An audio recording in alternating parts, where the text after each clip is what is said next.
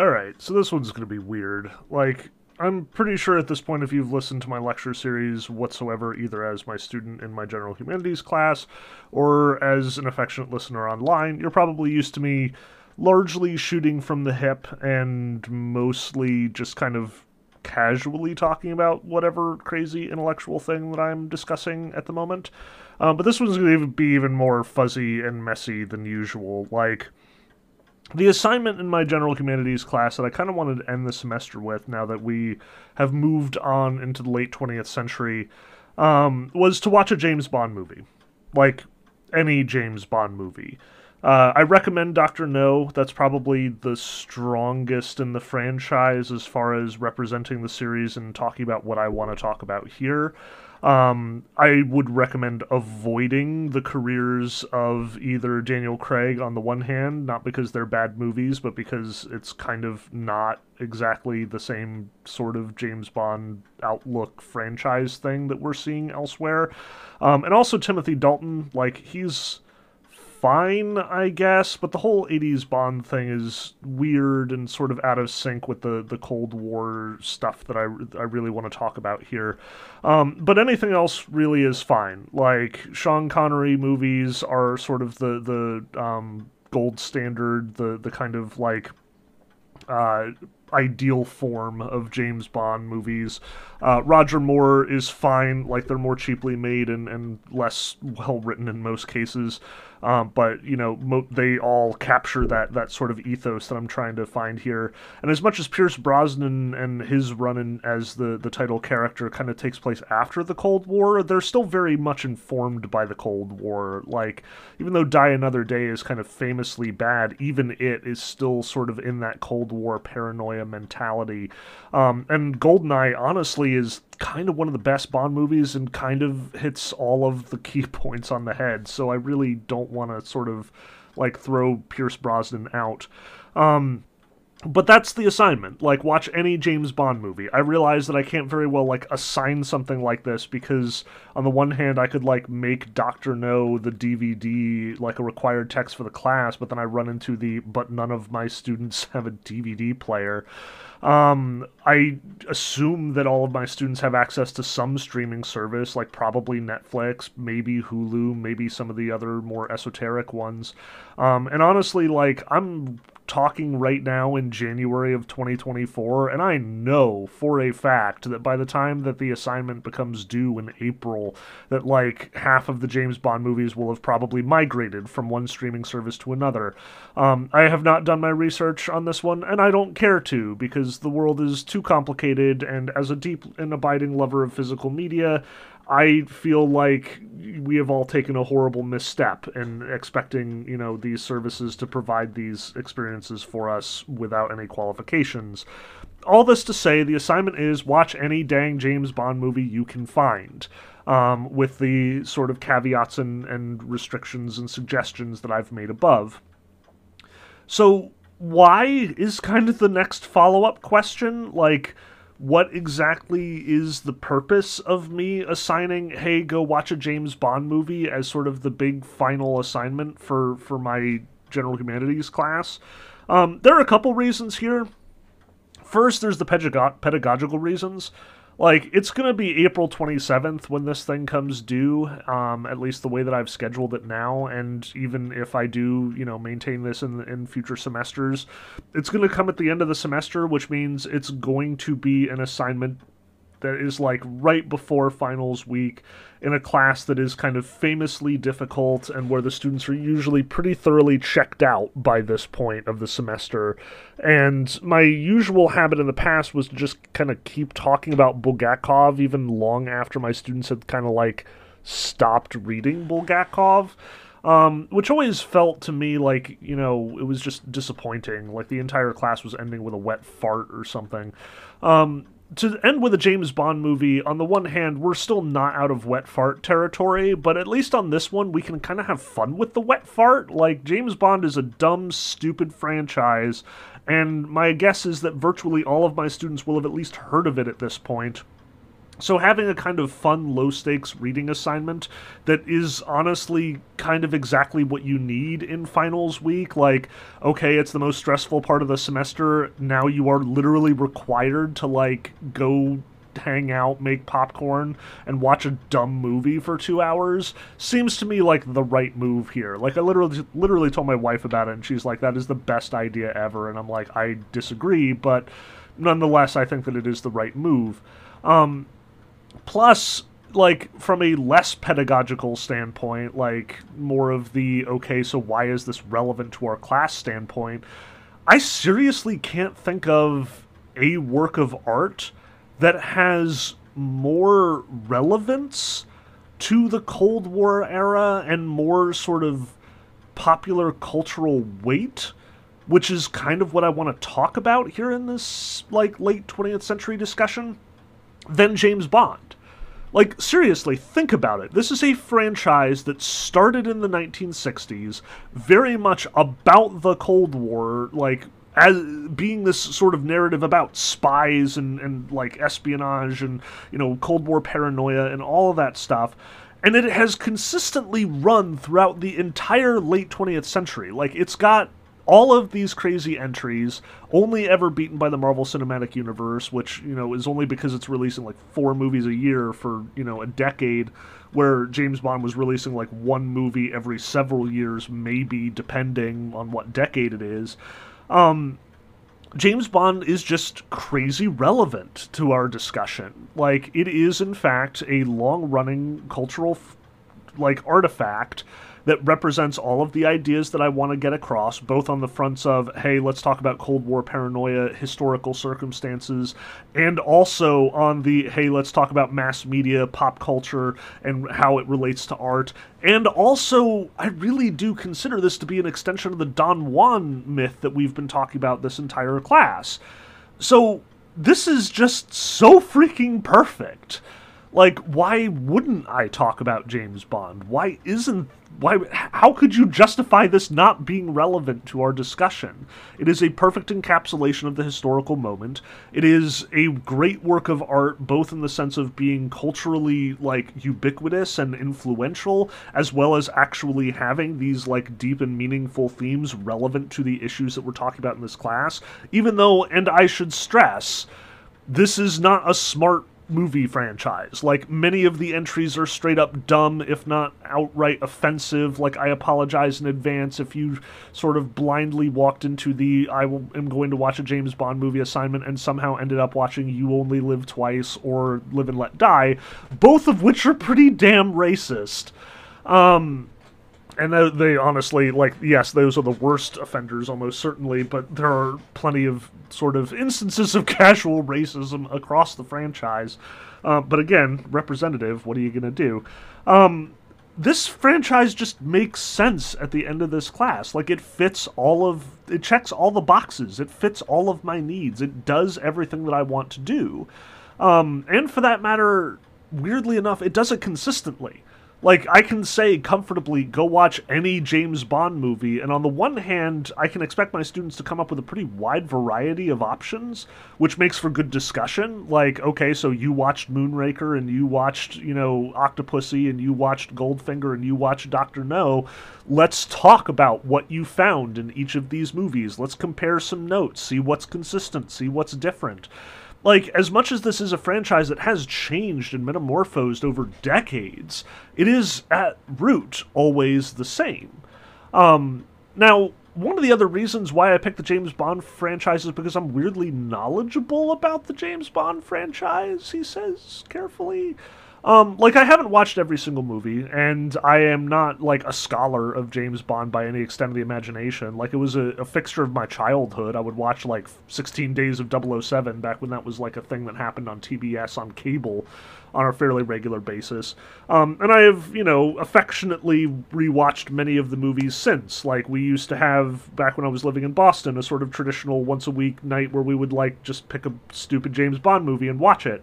Um, but also, and I should stress this, um, like one of the things that I definitely did in my my seminary years is that was also the same time that film critic Hulk was releasing his literal novel length critique of every single James Bond movie ever made up to that point, which included basically, I think, Quantum of Solace was the most recent that had come out like this hugely scholarly, but also, you know, in that very film critic Hulk way, kind of like affectionate and also, you know, silly and like popular and, and kind of, you know, like irreverent in its own way.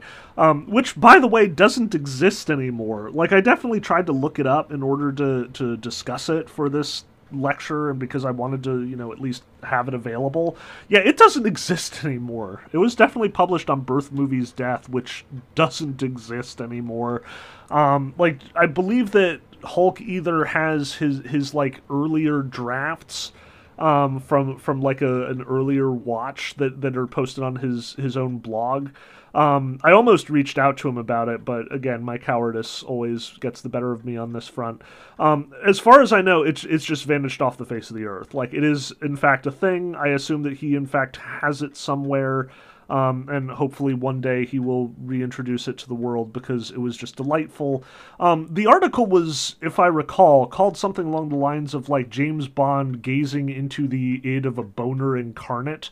And that was kind of his whole thing was that like James Bond represents some kind of ideal, some warped ideal of 20th century masculinity. Um, that it is one of the most indulgent movie franchises in the history of movie franchises. Insofar as James Bond, like, is the perfect man. He is suave, sophisticated, strong, manly. He always gets the girl. He kills without, you know, any repercussions or consequence. He goes to exotic locales and does everything you wish you could do.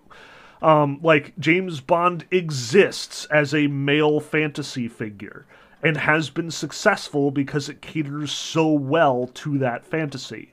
And although that fantasy has shifted as time has gone on, like this is almost certainly a 1960s fantasy that sort of extended through the 70s and beyond, it has been subject to change. Like again, in the 80s especially, uh, the reason why I sort of like warn my students away from Timothy Dalton is because Dalton was sort of trying to tap into the, the kind of dirty, hairy anti-hero tendencies of 1980s indulgent male power fantasies, which were very much at odds with James Bond and his character.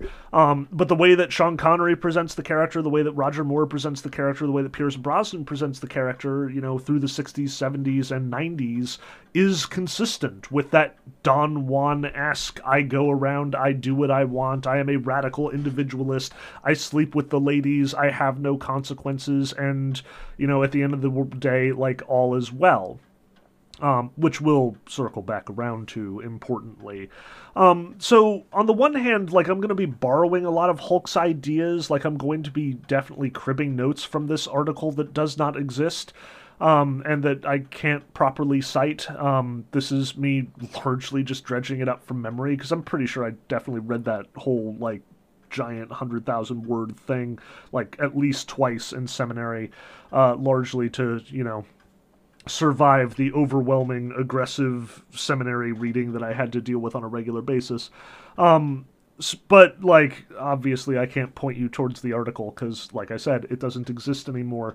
Um, what I do want to get at though is kind of a combination of all of this. I, I want to sort of in this lecture, insofar as I have a plan, um, I want to talk about James Bond's legacy and why it ties into our class and how it's relevant and to basically give James Bond the same treatment we gave to all the Don Juan and Faust myths leading up to this point.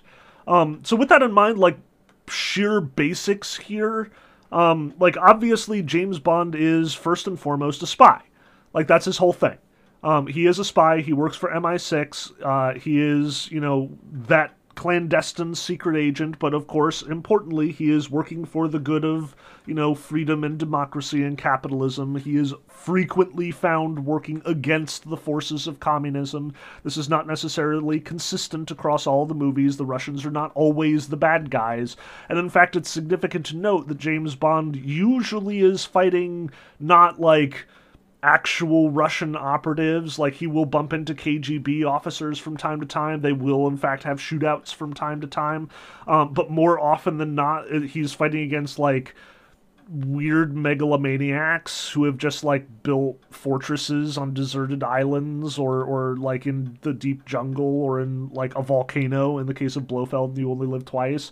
Um like he is sort of an independent operative given a great deal of latitude to solve problems the way he sees fit in order to stop other crazed, you know, maniacs who are in fact like separate from nations or national identity or allegiances, who are essentially doing the same thing but for evil. James Bond is saving the world from bad guys who want to destroy it, in short. Um, but what I want to stress is even if he's not fighting the commies, even if weirdly enough James Bond's legacy is actually more cooperative than anything, like think of From Russia with Love or even Goldeneye, where he's you know working with KGB agents, where he's working with Russian operatives, where this sort of collaboration between the two sides is in fact a key part of the the plot or the way that the story is organized. Um, we should emphasize that James Bond dwells in this world the Cold War world. Like, if anything, the reason why I suggest we don't watch Daniel Craig James Bond movies, even though they do essentially get at the key ideas, is because Daniel Craig's Bond kind of doesn't live in that world anymore. Um, there aren't these titanic global opponents getting ready to fight each other, um, and James Bond is like keeping the world from you know nuclear annihilation or mutual destruction or whatever the case may be. Um, like I said, even in the Pierce Brosnan era, as much as that's supposedly after the Cold War, you'll note that that fundamental dynamic is usually there. Um, in Goldeneye, it's very much sort of about the fall of the, the Cold War era. Like, James Bond is still collaborating with Mishkin of the KGB. Um, the threat is, again, from inside. It's old Trevelyan who can't give up the old Cold War ethos and, and mentality. Um, but the Cold War is still hanging over the whole movie. That is still the world that James Bond operates in. Even something like Tomorrow Never Dies or The World Is Not Enough both of them still operate under Cold War assumptions, that same Cold War paranoia. Tomorrow Never Dies is literally about stopping a war between America and China. So again, it's the same kind of paranoia. It's the same here are these people working in the shadows for global peace and prosperity against nefarious villains who are, you know, exploiting the world's blind spots and international, you know, nooks and crannies to their own advantage. Um, at the end of the day, this Cold War attitude, this the world is about to destroy itself, is about to tear itself apart, um, and we need these heroic beings who are sort of let free from morality and from rationality in order to do what the tough job that needs to be done and keep these nations from crashing into each other. Like, this is James Bond's whole thing, his whole position. And as much as, again, Daniel Craig is kind of great in the role, he's great in spite of the fact that that's not the way the world works. And so much about the Craig era is kind of like him, uh, the directors and writers trying to figure out how to make that still make sense, like make James Bond's existence still logical and meaningful in some sense. Um, but that again is the setup. Here is James Bond, a spy working for a nation that is, on the one hand, aligned with American interests, but at the same time, not actually a member of American interests. Like, James Bond frequently finds, him, finds himself working with the CIA, but I think it's noteworthy and significant that he isn't a CIA agent. Um, I think that this is deliberate. Like, this is part of what makes him work, is the fact that he isn't being paid for by the Americans the as much as he is like a like a rigorously British dude, um, like his whole affectation, his whole attitude, like as much as this is a weird sort of dynamic between American and British producers, James Bond is like at the root of his identity a British dude. And the Brits, the way that they are portrayed in the typical James Bond movies, are usually outsiders with a kind of moral neutrality. Like, it is usually presented in a James Bond movie that while the Americans are in the right, like they are fighting for justice and they are fighting for freedom, the fact is that they are kind of stuck in their own perspective, stuck in their own habits. Um, so when James Bond cooperates with Americans, he's usually doing it on American soil, like in Goldfinger, where he's trying to thwart Goldfinger's, you know, plot to to steal all the gold from Fort Knox, or to rather irradiate it, as it is revealed. Um, then he's clearly working with CIA agents because, again, Goldfinger is working on American turf and an American war. But notice that the threat is to the American economy. The threat is that if Goldfinger succeeds in destroying the American gold reserves, that this will, you know, jeopardize the Americans' ability to fight the Soviets, fight the communists, and consequently they will s- stop functioning as the stopgap for nuclear annihilation. James Bond, by saving America, is saving the world, is the way that it's usually framed. Likewise, when the Russians do show up, they are usually presented as a kind of unthinking threat. Like they are this giant enemy that, that you know is is like too bureaucratic to, to operate and to stop these sort of mechanistic processes from taking place. James Bond will interact with the Russians usually to keep them from doing something self-destructive or evil or that would in fact destroy the world. James Bond has to save America. James Bond has to save the Soviets from themselves. That's a huge distinction, the way that it is usually framed here. Um, again, like it varies from movie to movie. I'm not trying to like comprehensively discuss the entire James Bond franchise. If we are pointing to movies that I'm most familiar with, it's probably going to be the likes of Goldfinger or some of the Pierce Brosnan era stuff like Goldeneye. Um, but again, it's not the the specifics that I want to get at here. It's the big picture stuff. Um, so with that in mind, the other thing that I kind of want to address, besides this whole Cold War paranoia business, like the okay, so James Bond is so much a product of his time, and his time is like the whole setting of these movies, the whole conflict of these movies, very much clearly reveals the whole Cold War paranoia, the you know spies being the operatives who are changing the the fate of nations, and again, you know, just as J- we talked about proxy wars in the the late 20th century lecture, we should note that James Bond definitely mixes it up in his fair share of proxy wars. Um, like they are usually not framed as proxy wars. We're not seeing like James Bond boots on the ground in Vietnam, but we are seeing James Bond like mucking about in South American countries or, you know, hanging around in Japan or hanging around in other Asian countries who are supposedly neutral or aligned one way or the other in the Cold War, you know, making sure that they do not fall to either like global communism or alternatively the nefarious schemes of whatever villainous mastermind um, is pulling the strings in these cases, whether Blofeld or Dr. No or whoever. Um, the but that kind of brings us to the second thing that I very much want to stress about James Bond as a pop culture artifact, and that is the fact that it is very much an international franchise.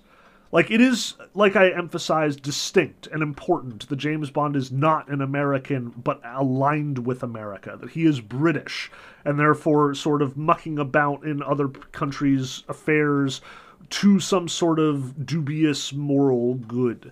Um, it is noteworthy, though, that James Bond, in order to accomplish these tasks, is dispatched everywhere. Um, and these movies are usually an excuse to stick James Bond into exotic countries or places to hobnob with the rich, but also to like hang around in deep jungles or deserts or, you know, anywhere in the world that James Bond could conceivably find himself. Um, these movies are honestly kind of famous for, on the one hand, the practical action shots, like James Bond doing awesome stuff, like jumping from crane to crane or driving cars in crazy ways, like the one stunt from Live and Let Die, I think, where the car like, f- or no, it's the man with the golden gun, where the car like flips, like does an entire 360 degree like lateral flip before landing on the other bridge is one of the most crazy stunts in the entire history of cinema. Um, even though they put the goddamn slide whistle over it. Um, this is one of the major draws of James Bond that he's doing all of these cool things, but the other important detail is that he's doing them in cool places.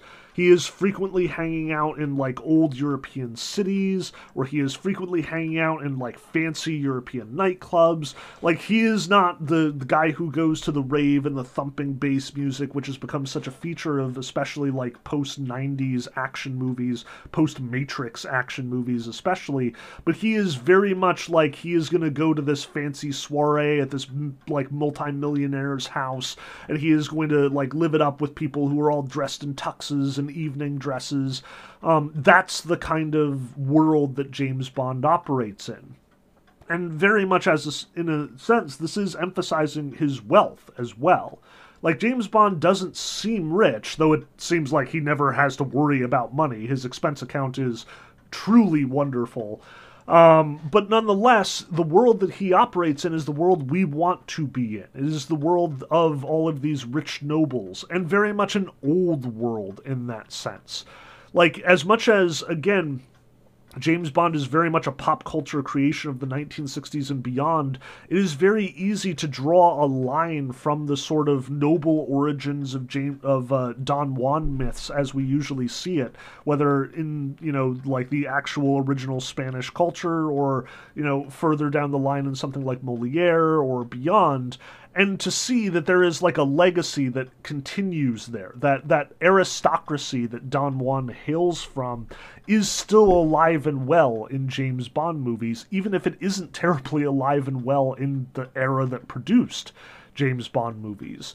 Um, which is itself kind of fascinating when you think about it. Like the aristocracy, the the you know all these rich nobles and these former kings and princes and stuff, who are all usually presented in James Bond movies as being you know sexy and you know awesome and perfectly chiseled and like they're all usually like very attractive, very interesting, very cool, very exciting people, even if they're evil, even if they're like doing something rotten like there are exceptions to this. Against or Auric Goldfinger is kind of perfect as this like schlubby dude who you know you just kind of love to hate.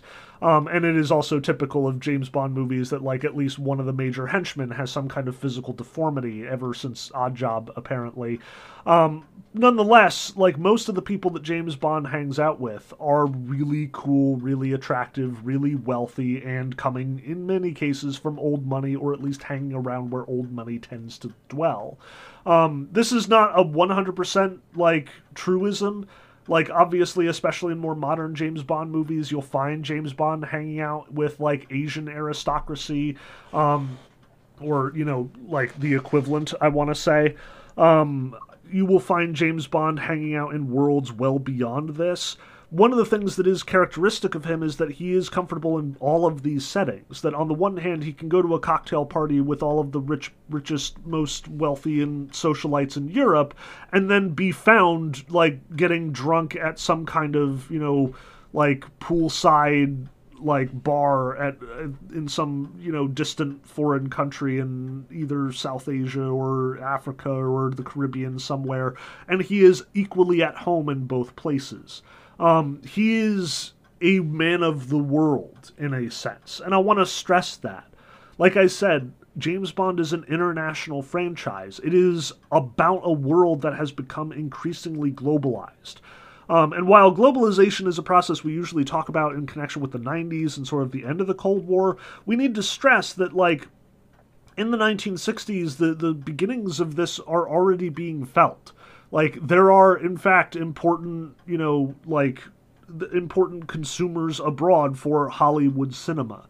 Um, there is, in fact, a, a push throughout the 60s, 70s, and 80s to get more and more nations, more and more people invested in the James Bond franchise. And you should also note, like, as much as I'm stressing, hey, this is about Cold War paranoia, hey, this presents the Americans as the heroes, hey, this has an international audience, if you're reading this as, oh, so James Bond is also pop culture propaganda, well, yeah in a sense. Like, I don't think that was necessarily the intention, but it's certainly there in the back of everybody's minds. Like, you can't imagine. It, it's pretty easy to imagine the CIA being like, yep, there's nothing wrong here. Keep up the good work. Like, keep trying to tell everybody how awesome America is, and keep presenting the Soviets as either dubious villains or, you know, harborers of, of like, nefarious megalomaniacs. Everything is okay here. Um, like this definitely has that same sort of pop culture power, that propagandistic kind of power, that more subtle, soft power sort of propaganda that we see with the likes of Mickey Mouse or Donald Duck, even when they're doing something more like obviously propagandistic. Um, again, when we talk about propaganda in the 20th century, especially propaganda from the American side, we need to recognize that propaganda is subtler than we tend to see in you know the big posters that were put up during World War II. Um, it isn't nearly as obvious, and the propaganda isn't necessarily even government funded. It is more complicated than that. You know, We've been talking throughout this entire semester about various works of art that communicate certain moral views, certain moral attitudes, that convey the idea that either Christian values are worthwhile or that they are bankrupt, that the devil is someone that you should fear and watch out for, or that he is someone who is essentially harmless and who you can essentially beat with a little bit of American ingenuity. These ideas have powerful effects, even if they don't seem to be outright propaganda. Um, you can't necessarily read Christopher Marlowe's Dr. Faustus as being Christian propaganda. That's not what it's there for, though it is certainly communicating and reinforcing certain Christian ideals, certain Protestant ideals in particular.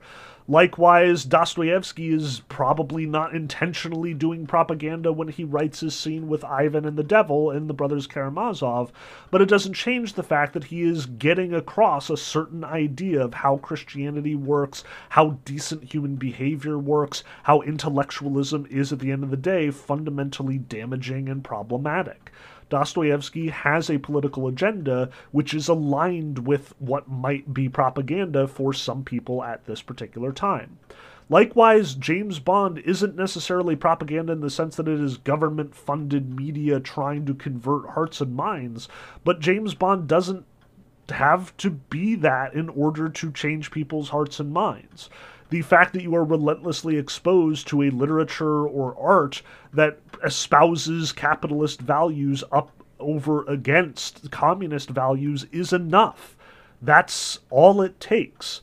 The creators of James Bond were, at the end of the day, convinced that capitalism was a superior form of government and social organization to communism.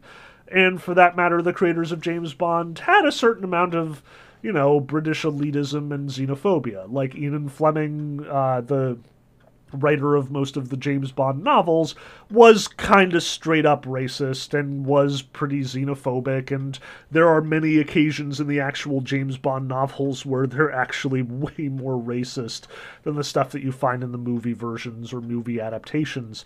Um, it's kind of messy. Like, on the one hand, I don't want to dwell on the whole racism in the 1960s thing because I feel like other people have done that much more effectively.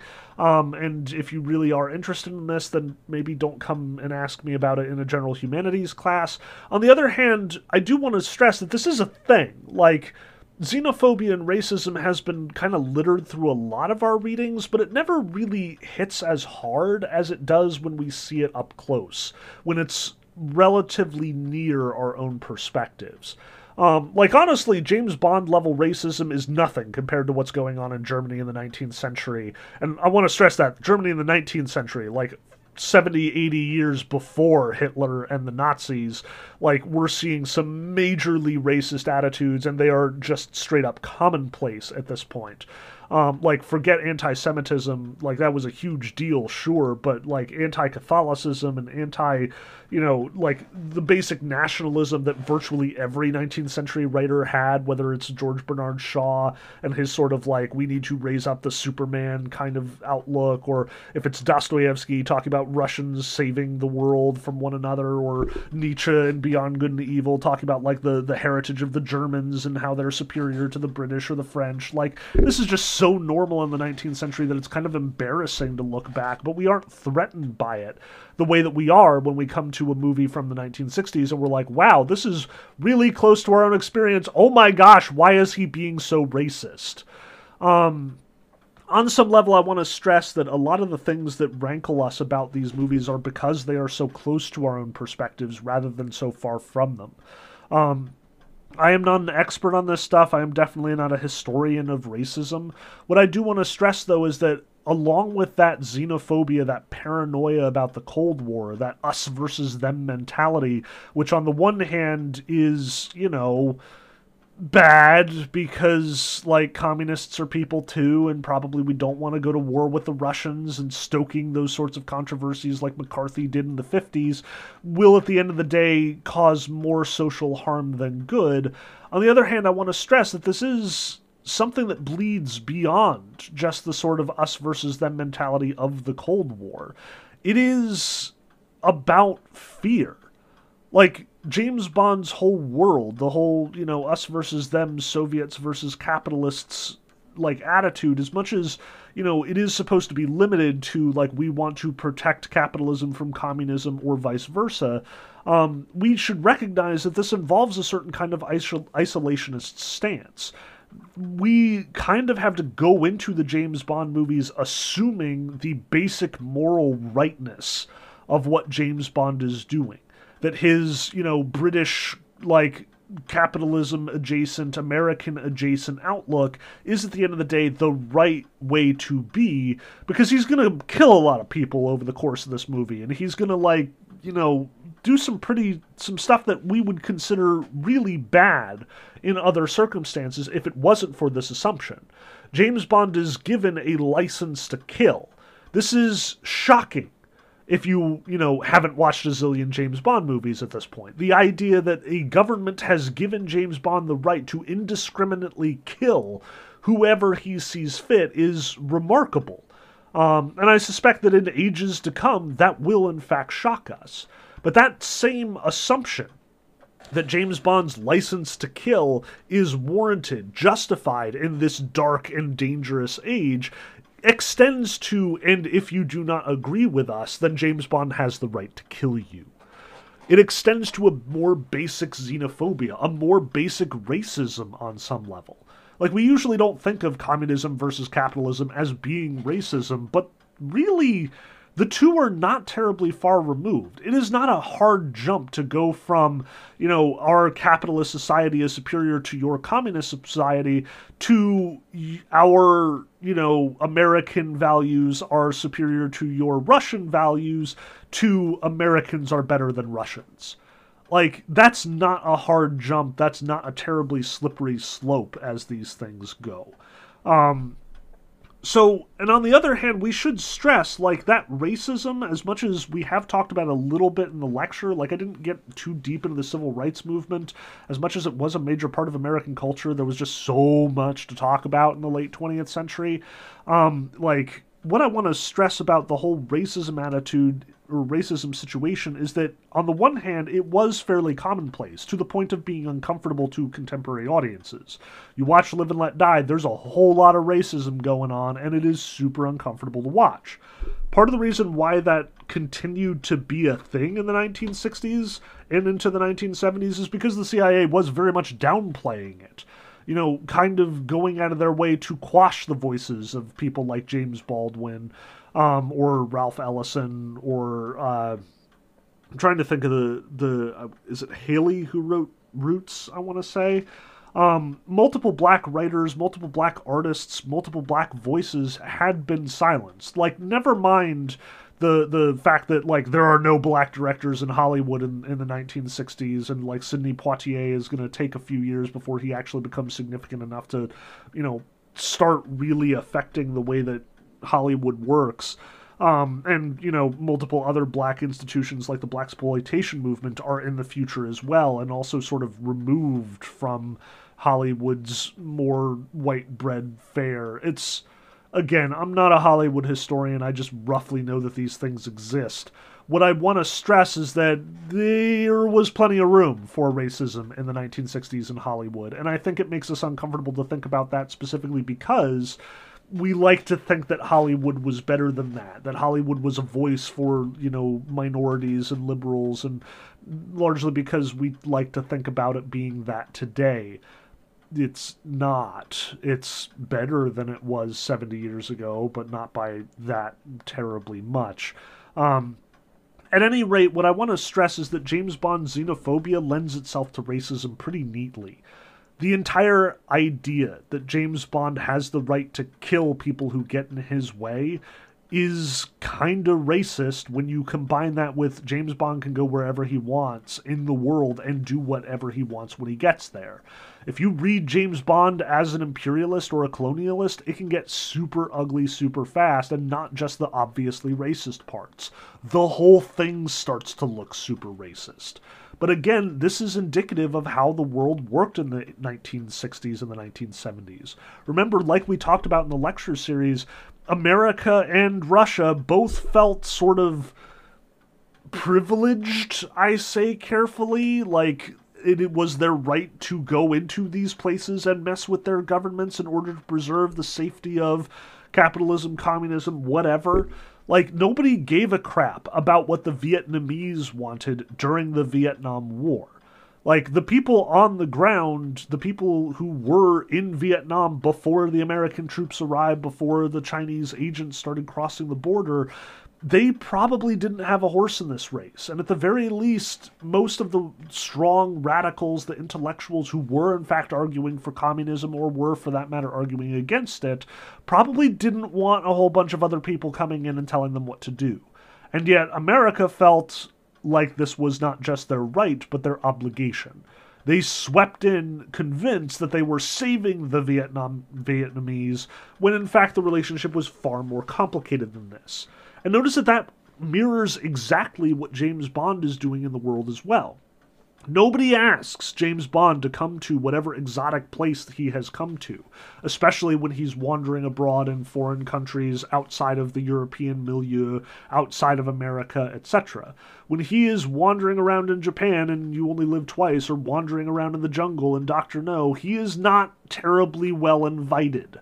Sometimes the movies will take the effort to justify his presence, like so and so, you know, diplomatically requested assistance, or, you know, this guy is like taking up residence and the, the nation is upset about it and we are helping out whether they want us to or not. Um, whatever fig leaf of justification we have for James Bond going wherever he darn well pleases and doing whatever he wants, we should note that this reflects that Cold War mentality that we are Americans, we know what's best, we are protecting ourselves by mucking about in other people's elections, by mucking about with other people's governments, by mucking about with other people's livelihoods. James Bond's license to kill is metaphorically kind of on par with the CIA just randomly going into various nations and doing whatever they see fit in order to stop the spread of communism and preserve the freedom of capitalism at any cost. That's really screwed up when you think about it. But it also ties right back into that power fantasy. Again, if James Bond has been so successful with popular audiences for so long, it's because James Bond gets to do whatever he wants, whenever he wants, and there are no repercussions for it. In fact, he's saving the world. Everything is good at the end. Like, the world is a better place, unequivocally, at virtually the end of every James Bond movie, at least until some of the more modern incarnations. This kind of ties into that indulgent, we are America, we do what we want, we get away with everything, we know what's right for you. That is very much the foundation of the CIA going around and doing these things. James Bond is given his license to kill, his license to have sex, his license to do whatever he wants, which we want, which we wish we had, which we feel like we should have in some way. And there is to some degree like some discussion even within the James Bond movies, like as much as these are incredibly indulgent movies and fantasies of a kind of like ugly sort in many ways. I do want to stress that some of the directors, some of the writers in the James Bond franchise are more conscious of this than others. Um, Phil Hulk loves as his kind of like litmus test for you know what is our attitude towards James Bond, like what is what is the writer's perspective on James Bond's juvenile or adolescent sort of power fantasy mechanics. Um, he always says, look at Moneypenny um, because that will always give you the the like attitude of the director. Moneypenny is like the secretary in the MI6 office, and she has this delightful banter, bantering relationship with James Bond in almost all of the movies. And at her best, Moneypenny consistently overcomes James Bond. She she is smarter than he is. She always says like the right thing to put him in his place in some sense. Um, you can find this in Doctor No. You can find this in some of the later sort of incarnations of Moneypenny. Um, but like even during the Roger Moore era, there are some really great Moneypenny lines where she just reminds everyone that James Bond is at the end of the day like a 13 year old boy, you know, killing and screwing his way to success without anyone ever telling him no, and that this is kind of a problem. Um, like as much as we want James Bond to be suave and sophisticated, we need the reminder that this isn't necessarily good behavior in everyday life. Um, some directors get that and give Moneypenny the good lines. Some directors don't get that, and Moneypenny gets to just basically be in love with James Bond, which is not good at all in most cases, especially in film critic Hulk's perspective. Um, but I also want to look at this in terms of the Don Juan archetype. Like when we've talked about Don Juan in this class, the basic myth that we have explored from, you know, we haven't looked at the Tirso play, but even as far back as Moliere, the idea is here is this guy who utterly inconse- or without any regard for the consequences of his actions is screwing whatever women he comes into contact with like promising them whatever he needs to in order to get in their pants largely because, as you know, Mo- as Mozart's version puts it, or as Moliere puts it, you know, it's the, it's the thrill of the chase that drives Don Juan. Like he is not interested in settling down and having a family the way that it's usually understood that these relationships are supposed to work, um, and what usually the woman is counting on in these cases. But rather, rather, it is the thrill of the conquest like Don Juan in many cases is portrayed as truly being in love with the women he conquers. Um, but importantly, he never sticks around. Like, once he gets what he wants, once he has accomplished his task, once he has taken advantage of them, he is off to the next woman, off to the next conquest, off to the next, you know, challenge. Um, but notice that for Moliere, even though Moliere doesn't seem to have his heart in it, um, for Mozart, who really does seem to have his heart in it, um, Don Juan is usually punished for this. Like in the, all of the original forms of this myth, from the Tirso play to Moliere to Mozart, like virtually up until the eight, end of the 18th century, Don Juan is constantly a myth about this character who then comes to a bad end. Like the statue the, of the Commendatore, um, who he kills in a duel, comes back and k- drags him to hell like as much as this seems perfunctory in the Moliere play, as much as this is a big deal in the Mozart uh, Mozart opera, we see that this is fairly consistent. This is apparently a necessary part of the myth. Something that kind of gets jettisoned with Byron because Byron flips the entire script. Something that gets very much questioned and played with in the likes of Shaw's Man and Superman. But at the end of the day, there is still that lingering sense that there are consequences to these actions. That if you do, in fact, just do whatever you want, kill whoever you want, fight duels with whoever you want, sleep with whoever you want, you know, take advantage of women, even rape them the way that they're that Don Juan is sometimes portrayed, like especially in Mozart at the end of the day, there is a comeuppance. You do get punished for your actions. But it's noteworthy that with James Bond, there is no comeuppance. Like, ever like maybe a little bit here and there in some of the more sophisticated movies. Like I think there's a bit of a comeuppance in uh, from Russia with Love. Like Goldeneye has the sort of implicit comeuppance in the fact that Trevelyan betrays him, and uh, Natalia is like not as interested in James Bond initially. Um, with Daniel Craig, you get the actual comeuppance of like the girl who James Bond actually falls in love with, both betrays him and also dies. Like which is again part of the reason why I'm like, and don't watch the Daniel Craig movies. That's you know relevant to our discussion, but not in the way that I necessarily want to talk about it. More often than not, throughout the Sean Connery era, throughout the Roger Moore era, throughout the Pierce Brosnan era, throughout the Timothy Dalton era, James Bond kills and screws, and there are no consequences. If anything, it just makes the world better. Like Film Critic Hulk frequently talks about James Bond's magic penis because he has the power to convert women who are working for the enemy to his allies, as is the case with the extremely poorly named Pussy Galore in Goldfinger, who is working for Auric Goldfinger and is clearly, you know, helping Goldfinger destroy the world until James Bond sleeps with her, and now she's working for him as a double agent because of the power of James Bond's magic dick.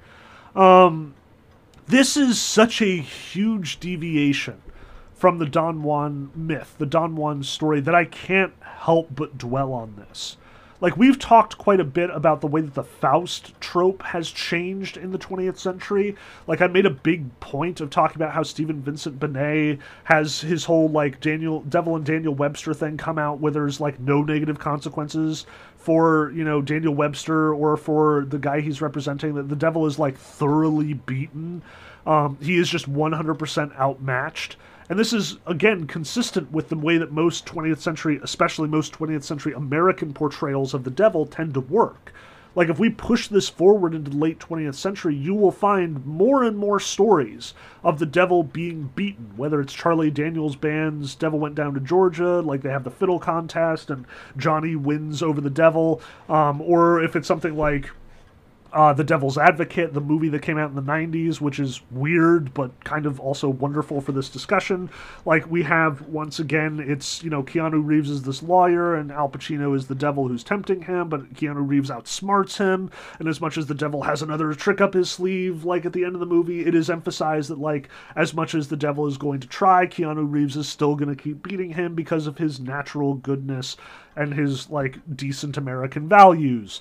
Um, or you could look at something like you know Futurama or Rick and Morty, which again, depending on the way that this uh, class was presented, I often present in this class.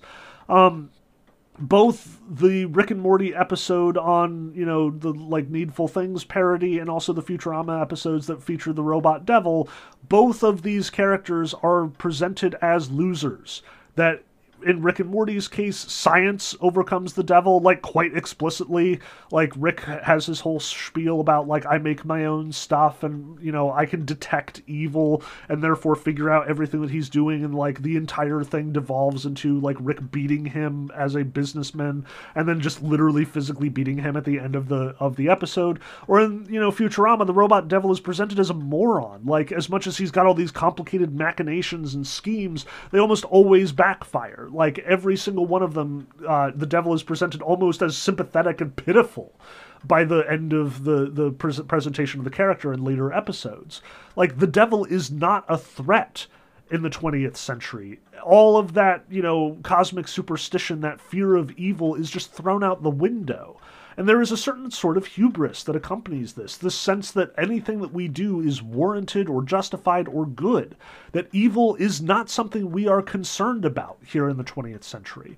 And this is even more obvious with the way that James Bond is portrayed, and the way that all of those Don Juan characteristics, again, sleeping with people, killing people, doing whatever you want, wherever you want to do it, all of these things are characteristics that James Bond embodies, that James Bond carries from the Don Juan formula, whether intentionally or unintentionally. And yet, the one thing missing from that transition is the comeuppance.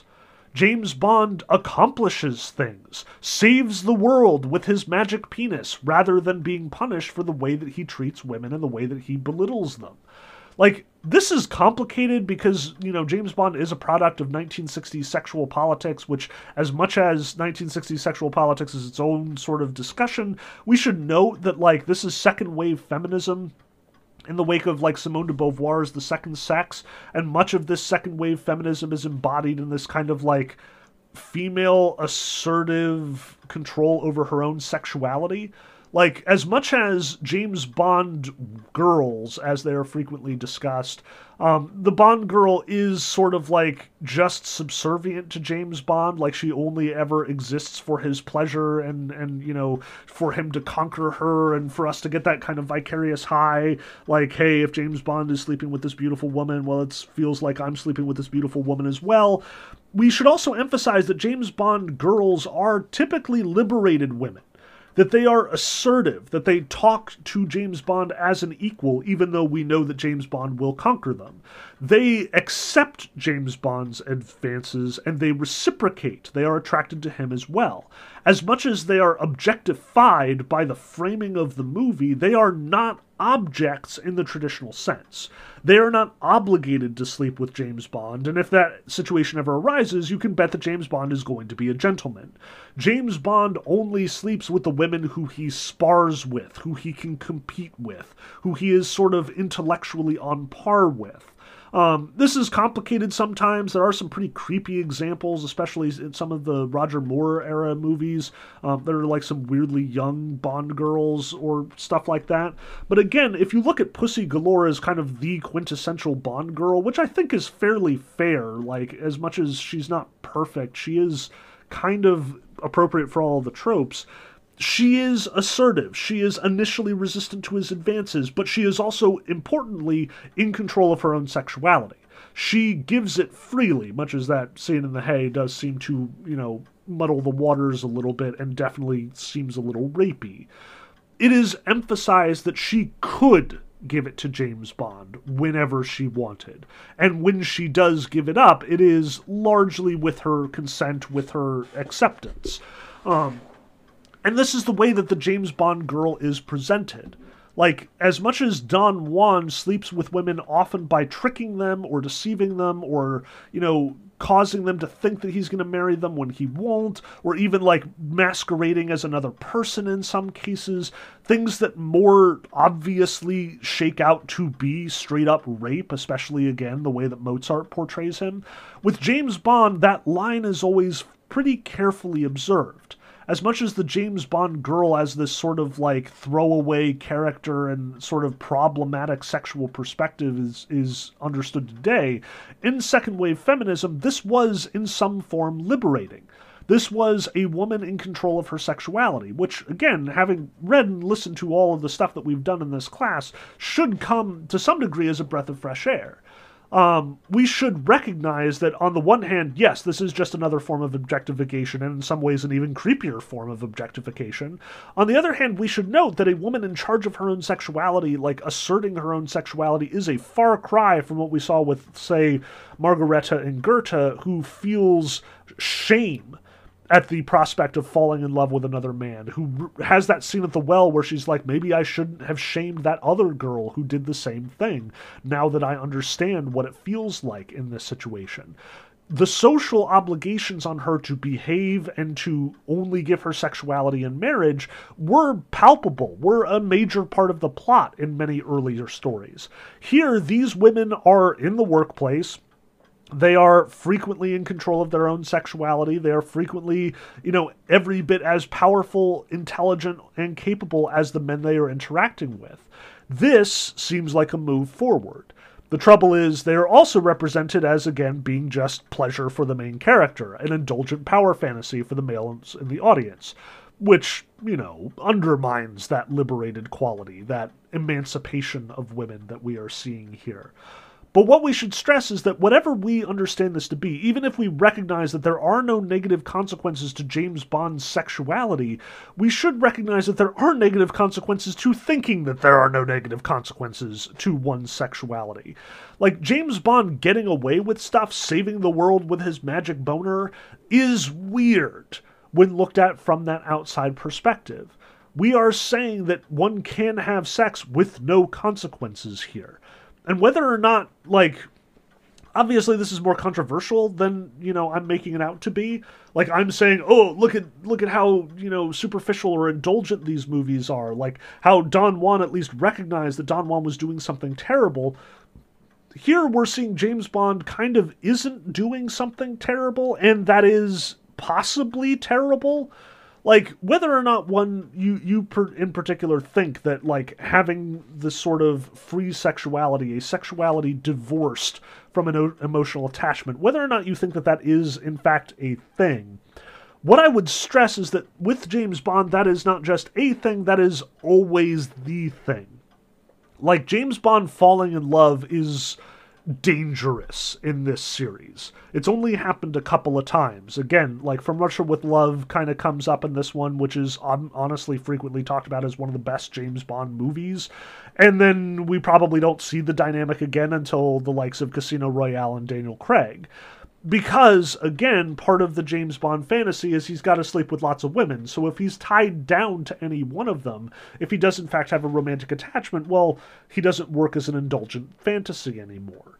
That's where i'm concerned That's where I see the problem. Not necessarily in any individual conquest of James Bond's, each of which has the fig leaf of consent and equality and, you know, women's liberation to protect it, but rather the trope, the fact that we always expect James Bond to both get the girl and also not keep her. That's an issue. That's dangerous. And we should also emphasize that as much as James Bond is saving the world in all of these movies, again, with these justifications and fig leaves to sort of protect him from scrutiny and question, we should note that even if we are going to excuse the sexuality altogether, we cannot excuse the murder. Like, James Bond kills people. That is kind of a feature of his character. It is very rare that you are going to watch a James Bond movie and not have a pretty high body count by the end most of which are killed at James Bond's hand. For that matter, James Bond is always pretty casual about it. Like, it's actually a thing that, like, Sean Connery was famous for the one line zinger after he killed somebody. Like, when he is, you know, taking his bath and he gets jumped by one of Goldfinger's goons in Goldfinger and he, like, dumps him into the bathtub and throws the toaster in or whatever. And, you know, he electrocutes the guy and it's horrible and shocking. And then he finally says in that suave Sean Connery voice, shocking. Positively shocking. Like, it's just silly. It's ridiculous. And on the one hand, yeah, like it is ridiculous. He had a fight scene and it, you know, it just proves how unflappable and, you know, how collected the guy is. And, you know, we love the zingers. Like they are in fact entertaining. I'm not going to pretend that they're not. But at the same time, like when I think about the way that violence is portrayed in movies, I remember even when I was a teenager, I was kind of self conscious of the fact that, like, my mom loved James Bond movies, but then we went to see, like, Kill Bill Volume 1, and she could not take it. Like, my poor mother. Uh, she just, you know, all the blood, all the guts, all the gore, just well beyond her, her abilities and her sensibilities. And to some degree, I, I, confronted her about it. Like, I love my mom. I, I, this wasn't a full fledged argument by any extent of the imagination. But I wanted to stress that, like, on the one hand, yes, Quentin Tarantino does take a certain sort of gluttonous love of just over the top movie violence, which is its own discussion to be had. But what I asked my mom was, you know, is it in fact more callous? More indifferent to human life when James Bond kills a whole room full of bad guys and does so bloodlessly to keep that PG 13 rating, or when we actually see, we sort of dwell on the effects, the gruesome aspects of violence in something like an R rated Michael Mann movie or in a Quentin Tarantino movie. Like, Tarantino is tough because he does, like, do it over the top and kind of sensationalizes it. But when you feel the violence, when you cringe when you see somebody get shot, that I tend to think is more respectful, more appropriate to the depiction of violence. James Bond mows through henchmen and you never give them a second thought. They are not human beings. They are just targets for him. Um, and I remember like one of the movies that I think actually captured this pretty effectively in the in the 1990s. There were this whole series of like James Bond spoof movies uh, going into the 2000s called Austin Powers. Um, I don't know if we still remember the existence of these things besides like their fodder for meme material, but like the old Austin Powers, The Spy Who Shagged Me, or the the first Austin Powers movie, like the first Austin Powers movie in particular has this great little kind of sidebar where like Austin Powers, in truly James Bond fashion, has this like truly gruesome kill of this rando henchman. Like he runs over the guy with a steamroller, and the guy is completely flat, and it's very cartoony and silly. Um, but apparently, in like either the original cut or like some some form of the movie. I know that there were outtakes on this one, which is probably why I am familiar with it. But there was definitely a version of this movie where like the after the the steamroller scene, it cut to this rando henchman's wife and his kid at home, and she gets the phone call that her husband has been flattened working for you know Doctor Evil, and you know, as much as this is a ridiculous scene and it's played for laughs, it does remind us, like it is an effective satirical critique of James Bond. And the fact that James Bond so callously, so casually kills all of these people and we cheer to see him do it and then just dismisses it with a one line zinger or this amusing sort of like wry comment in you know his unflappable james bond scottish or british fashion. It's noteworthy that you know where all of these artists that we have seen depicting Don Juan do spend time examining the lives of the people who Don Juan has destroyed. Like think of Mozart in particular, how Mozart's, you know, the second hour of the of the uh, Don, Don, Giovanni opera is effectively devoted to following all of the characters whose lives who have been interrupted or disrupted or destroyed by Don Juan sleeping with various people or interacting with various people or manipulating various people. Mozart cares about these characters, wants us to care about these characters, wants us to realize the consequences of Don Giovanni's actions and not just indulge in the fantasy. Whereas James Bond wants to avoid that at all costs. James Bond, in order to keep that fantasy going, to prevent us from slipping out of that fantasy, emphasizes with every kill nothing. That this is a person with no consequence. That they are guilty and therefore deserving of being killed by James Bond in all of these scenes in all of these movies.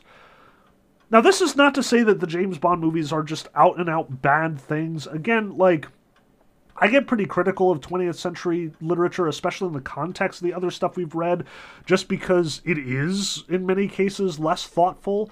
But I should stress that this is made for a different audience.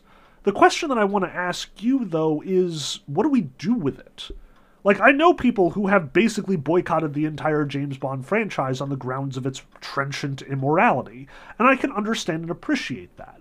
But as I said at the end of the, the 20th century lecture, or late 20th century lecture, what I have is fewer sort of like pronouncements about late 20th century art as questions about late 20th century art. James Bond is a successful franchise largely because of these indulgent qualities. The fact that we don't dwell on the effects of violence in James Bond, or the fact that we don't see what happens to the countries that James Bond like mucks up mucks about with their governments. When James Bond initiates a coup, we usually do not get to see the end of the coup, uh, the people whose lives are affected, the homes that are destroyed, the families that are torn apart. We don't get to see that. And I find that as being endemic to the entire American attitude throughout the Cold War. This indifference to the effects of the actions of the CIA in various proxy wars. All this to me is connected. Can we justify it, though? Can we justify this kind of callous disregard for other nations by the fact that James Bond is popular, is in fact suggesting this pro freedom, pro capitalism ideal? Can we see it as a work of art telling us about this history and therefore valuable in that sense? There are many ways that we can justify our, the existence of James Bond here. Like, again, I've already justified his inclusion in my class. He's incredibly relevant to the discussions we are having here. But I want you to ask these questions, especially because, again, just as the racism thing is kind of close to home, so is James Bond's whole outlook, the whole Hollywood movie that we are approaching here. This is, in all likelihoods, an entertaining movie. You probably had more fun watching a James Bond movie for this assignment than you had reading or listening to or watching any of the other stuff we've had in this class because this sounds or feels or plays like any number of movies you might watch today for fun, for entertainment. What I want to ask is what do we do with that? What does that say about the stuff that we are consuming now? Like, if we can, from the distance of, you know, say 60 or 50 years, look back at James Bond and say, wow, that was really messed up that we thought that we could go around, you know, doing this with impunity, that we thought it was, you know, worth, like, worth informing all of these young impressionable audiences or worth in, like trying to propagate this idea of you know the superiority of capitalism and, and the sort of like the power fantasy of identifying with this character who goes everywhere and does whatever he wants and there are no repercussions and there are no consequences and he sleeps with beautiful women and he shoots the bad guy and he, it all it's all for king and country and everything is made better at the end. Do we think this is something we want that we should continue to do? Are James Bond's virtues enough to excuse the vices of the people who created him do we in fact want people who are individually motivated who are willing to you know do whatever they think is right rather than listen to the people who command them or to think about the consequences of their actions? Do we want more James Bonds in our world? More people who are making the hard calls, as some would describe it, or alternatively overlooking the complaints of others, as we might see it today because at the end of the day, as much as you know, James Bond is sort of his own thing and is very much sort of locked in the Cold War, and here at the end of the Daniel Craig run, we might have some questions about what James Bond is going to look like in the future. I should stress that this conflict, this issue of sort of art and audience, art and morality, all those questions that we dealt with at the end of the late 20th century lecture, they do bleed over into the other franchises we're talking about today. Like, it's not terribly hard to draw a line between James Bond and the contemporary superhero movie. Like, if anything, much of the James Bond franchise has kind of been adapted to, weirdly enough, the Captain America franchise. Like, again, in Captain America, his whole arc leading up to Endgame was he was increasingly suspicious of the espionage organizations that sort of commanded him in Winter Soldier, dismantled them in Winter Soldier, and then went completely AWOL against the command of various organizations and powers in play in Civil War, asserting his own individual morality and the superiority of that morality over co- committee design documents, over the will of democracy, over the will of the people who used to command him. You know, like James Bond often does. We accept this from Captain America because his morality is presented as utterly flawless. He's taking care of his friends. He is, in fact, distrustful of people who are right to be distrusted. And at the end of the day, we cheer when he picks up the hammer at the end of Endgame, returns to, you know, fighting the, the good fight with Tony Stark and company. But can we ever truly say that he fell off? That he was, in fact, a rogue agent? That he did, in fact, do something bad? Captain America is presented to us as being unilaterally heroic in the same way that James Bond was presented in the 60s and 70s. We should have some questions about that here in 2024. We should wonder how many of Captain America's actions, or how many of John Wick's actions, or how many of, you know, like I don't even know the character, Ethan Hunt from Mission Impossible, how many of his actions are in fact dubious, whether or not the artists bothered to present them that way. We might want to demand more from our movies at this point, to question the indulgent fantasies that we are frequently presented with.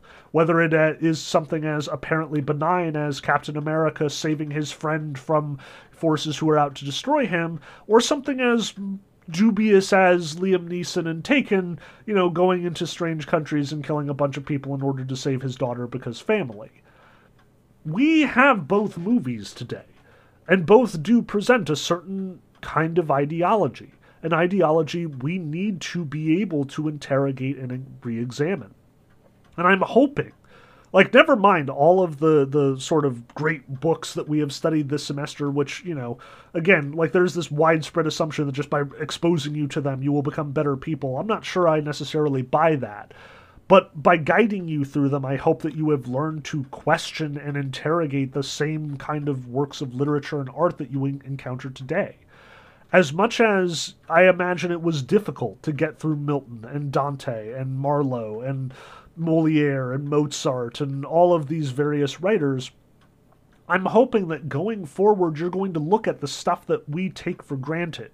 Your James Bond movies or your popular artists and singers, your, you know, great or unchallenged masterpieces of literature or, you know, whatever Sarah Maas is bringing out this next month, and you are able to look at that and say to yourself, what is this telling me?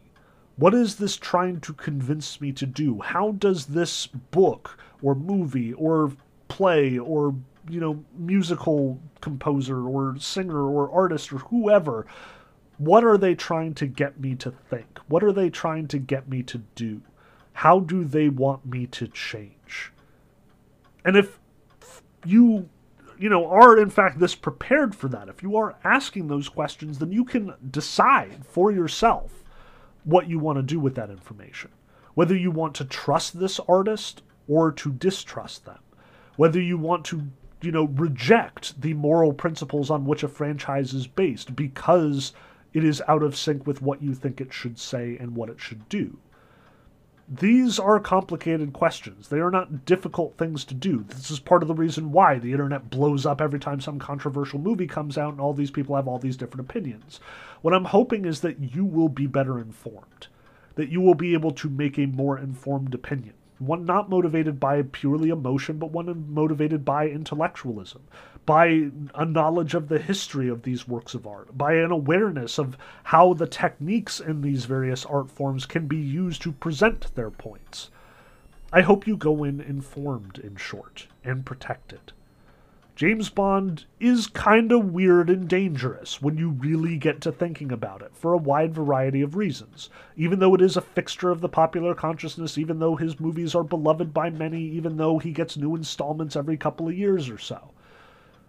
I want you to be aware of this that it is not just entertainment, that the profit motive isn't necessarily justification enough for continuing to produce these things that oftentimes the morality of these franchises is in fact dubious or outmoded or flat out wrong, gluttonous and indulgent in many cases.